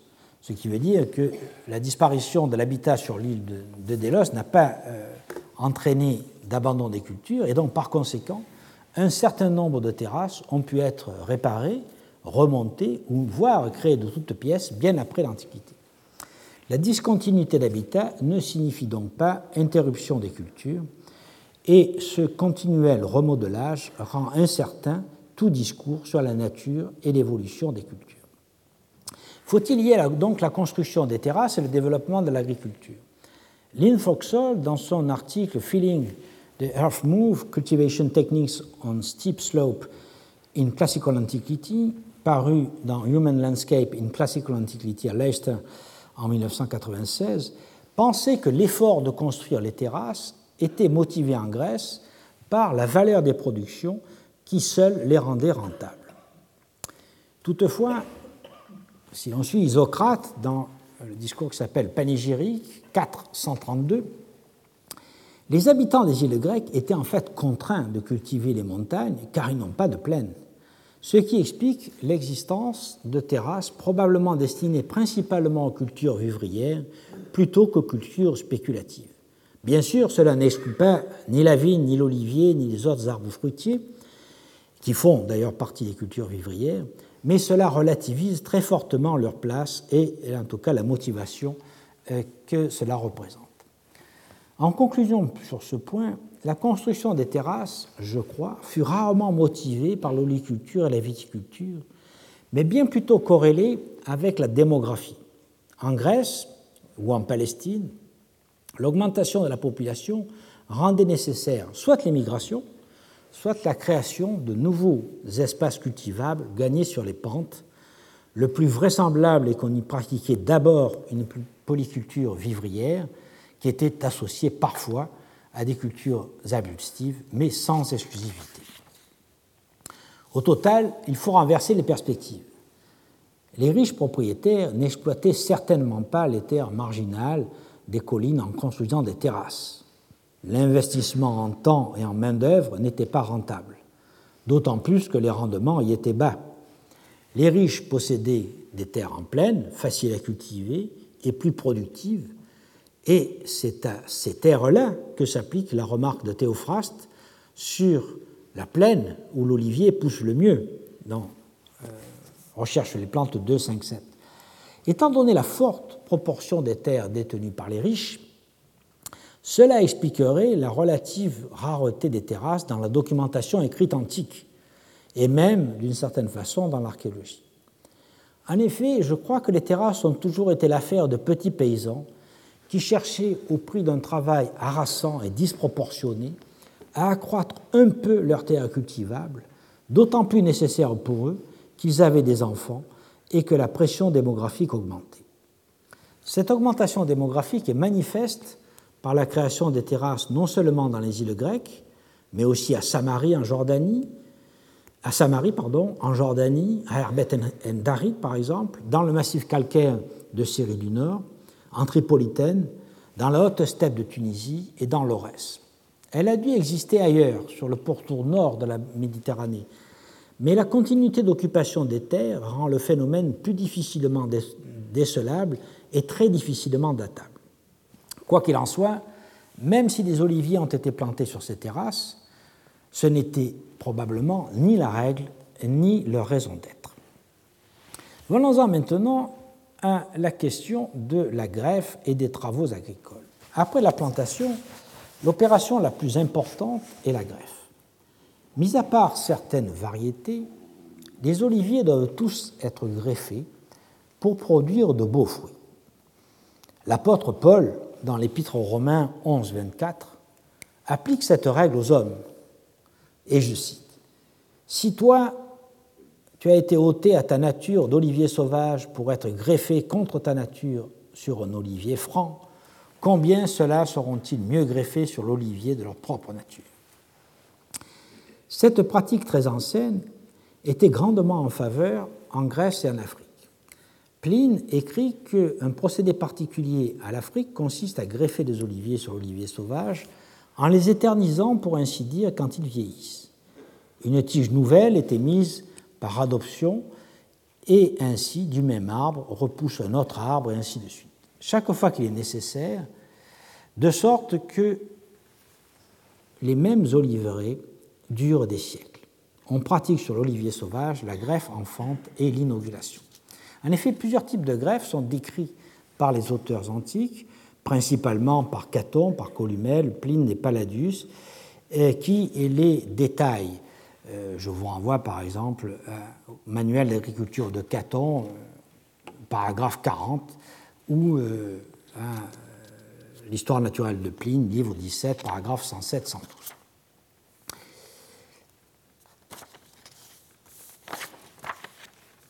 On les pratiquait au printemps en faisant la greffe à la plume, qui consiste à fendre le bois et à insérer un greffon portant un talon biseauté. Pour les arbres plus gros, il convenait de procéder à une greffe en couronne où euh, l'on insère plusieurs greffons entre l'écorce et le bois tout autour du tronc. Enfin, au mois d'août, on pouvait pratiquer la greffe en écusson, euh, où l'on met un morceau d'écorce portant deux yeux qui sont prélevés sur un olivier de la variété choisie. Donc, ce sont des techniques qui sont tout à fait bien en place dès une époque très ancienne et finalement il n'y a pas eu de modification jusqu'à présent. Et puis il y avait aussi tous les travaux annuels. Les travaux agricoles que demandait l'olivier en cours d'année étaient considérés comme relativement limités. Virgile, dans les Géorgiques, disait Les oliviers n'exigent aucune culture. Ils n'attendent pas l'intervention de la serpe recourbée, ni des houes tenaces une fois qu'ils ont pris pied en terre et supporté les brises.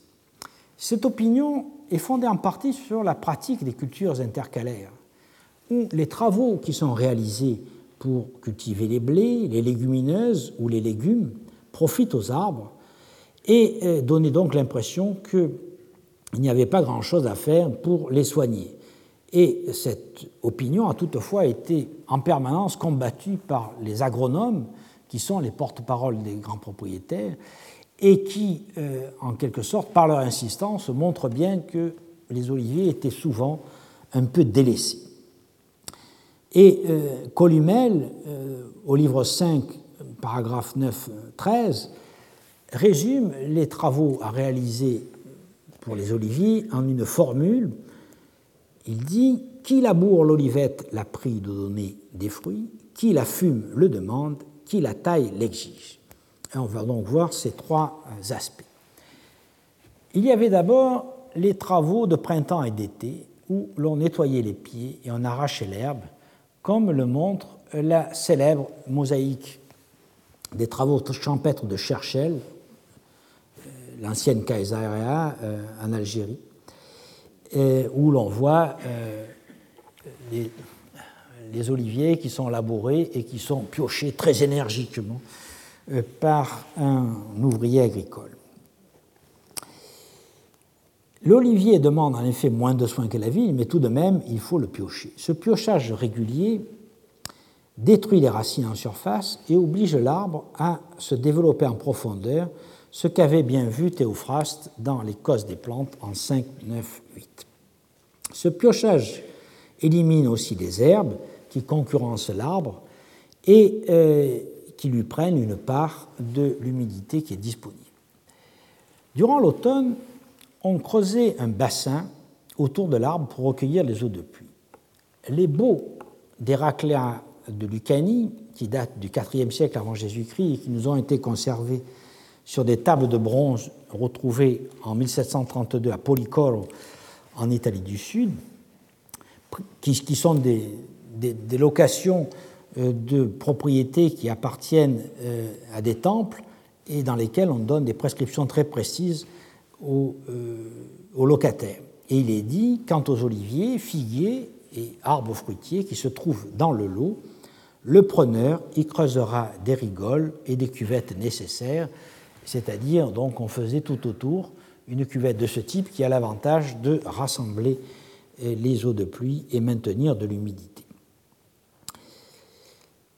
À la fin euh, de l'hiver, on piochait d'orechef les arbres pour casser la croûte afin que l'eau de pluie puisse bien pénétrer. Selon Théophraste, dans les causes des plantes 3, 9, 5, on en profitait pour apporter de la fumure qui nourrit l'arbre et retient l'humidité.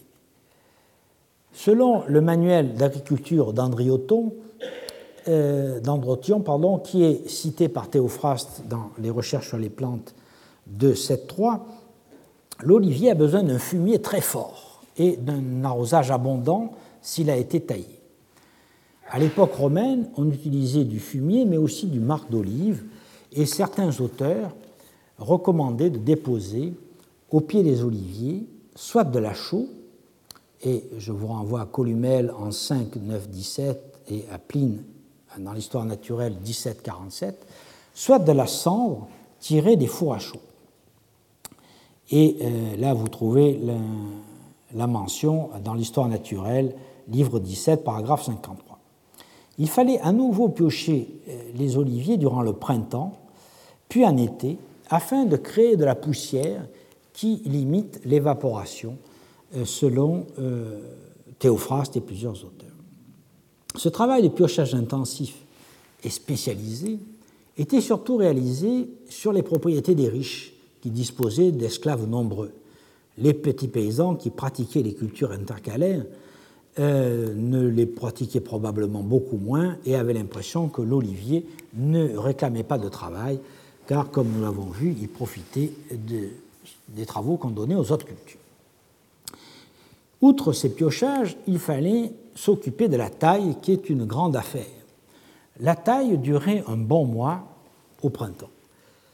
La taille favorise la pousse du bois de l'année et donc qui porte les fruits et permet d'enlever le bois improductif ou le bois qui est mal placé, de façon à ce que l'arbre reçoive bien de la lumière et de l'air, afin d'une part de faciliter la photosynthèse et d'autre part de fixer le carbone.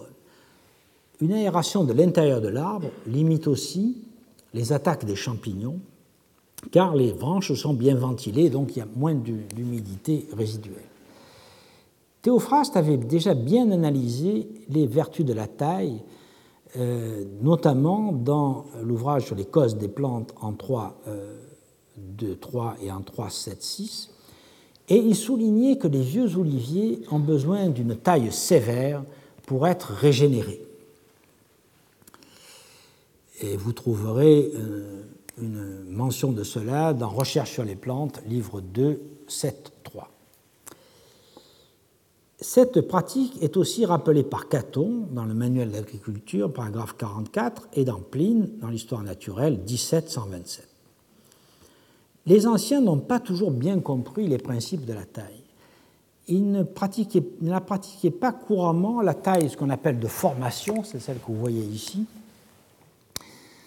euh, qui est destiné à façonner l'arbre afin qu'il ne pousse pas trop haut et qu'il présente une ramure équilibrée. La taille de fructification était, effectuée annuellement comme de nos jours et Théophraste préconisait effectivement de la réaliser après la récolte, alors que, euh, en revanche, Columel, au livre 5 euh, en 9-16, conseillait de ne la pratiquer que tous les huit ans, c'est-à-dire lorsque le bois ne produit plus et devient dur, ce qui est certainement insuffisant. Donc on voit bien que selon les auteurs, ils n'ont pas toujours bien saisi euh, la finalité et euh, la périodicité, la bonne périodicité pour effectuer une taille. Le climat méditerranéen étant sec, les oliviers souffrent lorsqu'ils deviennent trop grands et doivent donc être rabaissés, ce qu'avait bien vu Théophraste dans les causes des plantes 3, 7, 11. Pour cette raison, et pour faciliter la récolte, il fallait maintenir l'olivier assez bas par une taille sévère, un peu du type de ce qu'on voit ici euh, en Espagne. Une taille habile permet de diminuer l'alternance des bonnes et des mauvaises années de récolte et elle permet de contrôler la croissance des arbres. Mais les sources dont nous disposons ne concernent que l'Italie, l'Espagne et la Grèce, soit les régions où l'olivier subit les climats les plus froids, euh, en tout cas plus froids que ceux d'Afrique et de Syrie. Or, dans ces régions, qui concernent aussi l'Italie du Sud, on laissait des oliviers devenir énormes. Euh, là, vous voyez ici la, taille des oliviers en, Apulie et donc la, grosseur des arbres, devenir énormes, mais certains sont pluricentenaires en les taillant peu ou pas du tout. Pline, dans l'histoire naturelle, euh, livre 17, paragraphe 93, témoigne qu'un olivier africain était si gros qu'il livrait 1000, livres d'huile, chiffre probablement exagéré, mais qui montre bien la tendance à laisser les arbres atteindre leur développement naturel maximal. Cette longue tradition se perpétue aujourd'hui. Euh, il suffit de rappeler les énormes oliviers de Syrie et de Palestine, ou ceux qui poussent en Kabylie ou en Istrie. Je me rappelle par exemple que sur l'île de Brioni, il y a des oliviers qui sont millénaires et qui sont absolument énormes euh, et qui atteignent un très grand développement en hauteur, ce qui rend évidemment très difficile la récolte des olives. Les anciens avaient à faire face, comme nous, à divers fléaux qui attaquaient leurs oliviers. L'Orient, l'Égypte, l'Afrique et certaines contrées du pourtour septentrional de la Méditerranée, notamment la côte d'Almat, bien abritée, échappent généralement au gel. Dans ces régions, rien ne devait entraver le développement des oliviers, à la différence de la Provence et du Languedoc, où des gelées périodiques les maintenaient à une petite taille. Je rappelle qu'en France, le gel de 1956 fut particulièrement néfaste parce qu'il eut lieu en février, au cours d'un hiver très doux, et la végétation s'était déjà réveillée. Il ce gel détruisit une grande partie des arbres, comme l'avaient fait les gels catastrophiques du XVIIIe siècle, 1709, 1768, 1789.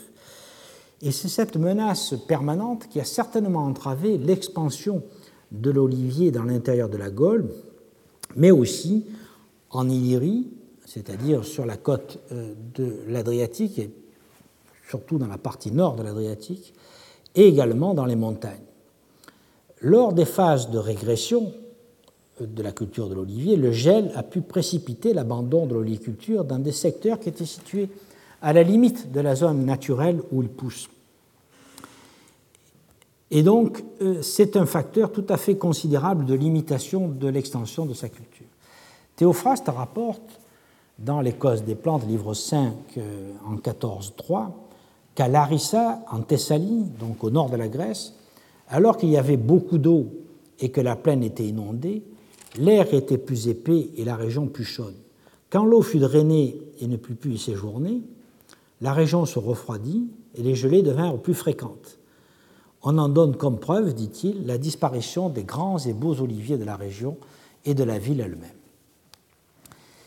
D'autres, euh, et ça c'est dans le. Ah cause des plantes 5, 14, 3.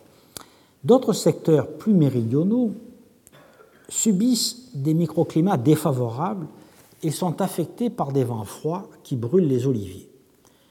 Théophraste mentionne notamment l'Olympias, le vent qui souffle en Eubée, et qui, lorsqu'il souffle avant le solstice d'hiver, dessèche les arbres. Il rapporte cela dans euh, Recherche sur les plantes en 4, 14, 11. En d'autres lieux, c'est au contraire l'excès de chaleur qui est à redouter. Selon Pline, dans l'Histoire naturelle 17, paragraphe 232, euh, l'atabulus, un sirocco qui souffle en Apulie au printemps, peut détruire les fleurs et les bourgeons, et pour une année au moins, tout espoir de récolte des olives, des figues et des raisins. La grêle aussi était fort redoutée des agriculteurs, car elle frappait indistinctement toutes les cultures, y compris les oliviers. Une inscription à visée magique a été publiée par Naïdé Ferchou et Annick Gabillon, et sous le titre Une inscription grecque magique de la région de Bouarada en Tunisie et les quatre plaies de l'agriculture antique en procorsulaire, euh, paru dans un colloque sur l'histoire et l'archéologie de l'Afrique du Nord du bulletin archéologique du Comité des travaux historiques en 1985. Et cette inscription avait été enfouie par un propriétaire du IIIe siècle de notre ère qui était exaspéré par les fléaux qui ravageaient son domaine, situé donc à Bouarada, entre Tuburbo Maius et Furnus Maius, en Tunisie, en Tunisie du Nord, au sud de Carthage. Pour protéger, euh, je, cite l'inscription, euh, de la grêle, de la roule, de la rouille, qui est, une, un parasite, euh, de la colère des vents d'ouragan et de l'essaim des criquets malfaisants, les vignes, les oliviers et les champs ensemencés. Et il fait donc appel à des formules magiques qui faisaient intervenir pas moins de neuf démons. Euh, c'était l'un des rares euh, moyens dont, on a à disposition pour essayer de conjurer euh, tous ces fléaux. La grêle était d'ailleurs un fléau récurrent dans cette région, car on y a trouvé une croix en plomb qui est datable des 6e, 7e siècles après Jésus-Christ, précisément en Furnus Maius, qui porte une inscription magique pour détourner la grêle des oliveraies. Donc hein, on voit que ça les frappait beaucoup et ils essayaient de euh, s'en prémunir. Comme la vigne, euh, l'olivier est la proie de nombreux parasites. Le puceron, par exemple, qui est attesté déjà à Terra au XIIe siècle avant Jésus-Christ, la psy, qui est une qu'on appelle vulgairement la maladie du coton, les vers, euh, le clou qui est causé par un bacille, et euh, on a plusieurs textes euh, qui les décrivent, qui décrivent les ravages. C'est Théophraste dans La recherche sur les plantes, livre 4, 14, 3, dans Caton, au livre, manuel d'agriculture en 6.2, chez Columel, euh, au livre 5, paragraphe 9, 14, et enfin chez Pline, dans l'histoire naturelle, en 17, 223. Il y avait aussi la fumagine, qui, est, qui se développe, qui était un, un champignon noir qui se développe sur, le, sur les feuilles et le tronc, qui est déjà connu du corpus hippocratique, qui utilise d'ailleurs ce produit pour faire des médicaments. Il faut mentionner particulièrement la teigne, parce que ces ravages sont bien décrits au IVe siècle par Théophraste. Il décrit à Millet, vers l'époque où fleurissent les oliviers, des chenilles en dévorent les unes les feuilles et d'autres d'une génération différente les fleurs, et elles en dépouillent les arbres, elles apparaissent par vent, euh, par vent du sud et par beau temps.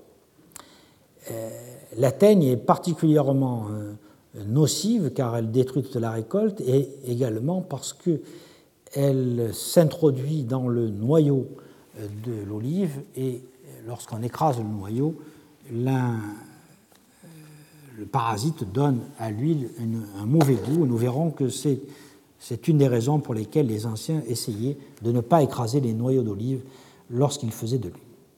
Il y avait enfin la mouche de l'olivier, euh, Dacus oleae, qui aujourd'hui encore, encore euh, cause énormément de ravages et elle est très redoutée car son ver dévore la pulpe du fruit et anéantit la récolte euh, tout simplement parce que l'huile est, dans la pulpe du fruit. Et il n'y a qu'un refroidissement subit de la température durant l'automne, qui est d'ailleurs mentionné très clairement par Théophraste euh, dans, la recherche sur les plantes, livre 4, 14, 10. Il n'y a que ce refroidissement qui permet euh, de, en tout cas, stopper les ravages et obtenir un peu d'huile. Donc on voit que les anciens n'avaient bien sûr pratiquement aucun moyen de combattre tous ces fléaux, mis à part, nous l'avons vu, la magie, et par conséquent, les récoltes étaient souvent très diminuées et les olives souvent véreuses, donnant une huile forte. Et c'est peut-être pour cela que l'huile d'Afrique, par exemple, avait une mauvaise réputation, euh, ainsi que nous le rapporte Juvénal dans la satire 5 au paragraphe 86-91. Nous arrivons au bout de, ce, premier cours sur l'olivier.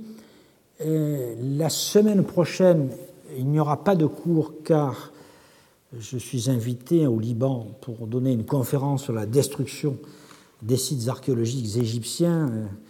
Vous savez que c'est un sujet qui m'a occupé euh, durant ces euh, dernières années et j'ai donné un cours de trois ans sur cette question les années précédentes, mais je rattraperai, si j'ose dire, en faisant deux cours successifs le lundi 30 et le mardi 31, où nous poursuivrons cette thématique en examinant la récolte des olives, euh, les produits qu'on tirait de l'olivier, euh, donc non seulement euh, les olives, mais aussi les huiles, les grignons, la murca, c'est-à-dire le résidu aqueux qui est obtenu après la séparation de l'huile, et nous verrons que tous ces produits avaient des usages parfois très importants dans, bien sûr, dans une civilisation qui ignorait les produits chimiques actuels, et nous verrons notamment que la murca avait une, une très utile utilisation en tant qu'insecticide, car effectivement, elle contient un insecticide naturel et qui était donc très utilisé. Donc, je vous donne rendez-vous euh, le lundi 30 euh, octobre et le mardi 31 octobre. Je vous remercie. Retrouvez tous les contenus du Collège de France sur www.colège-2-france.fr.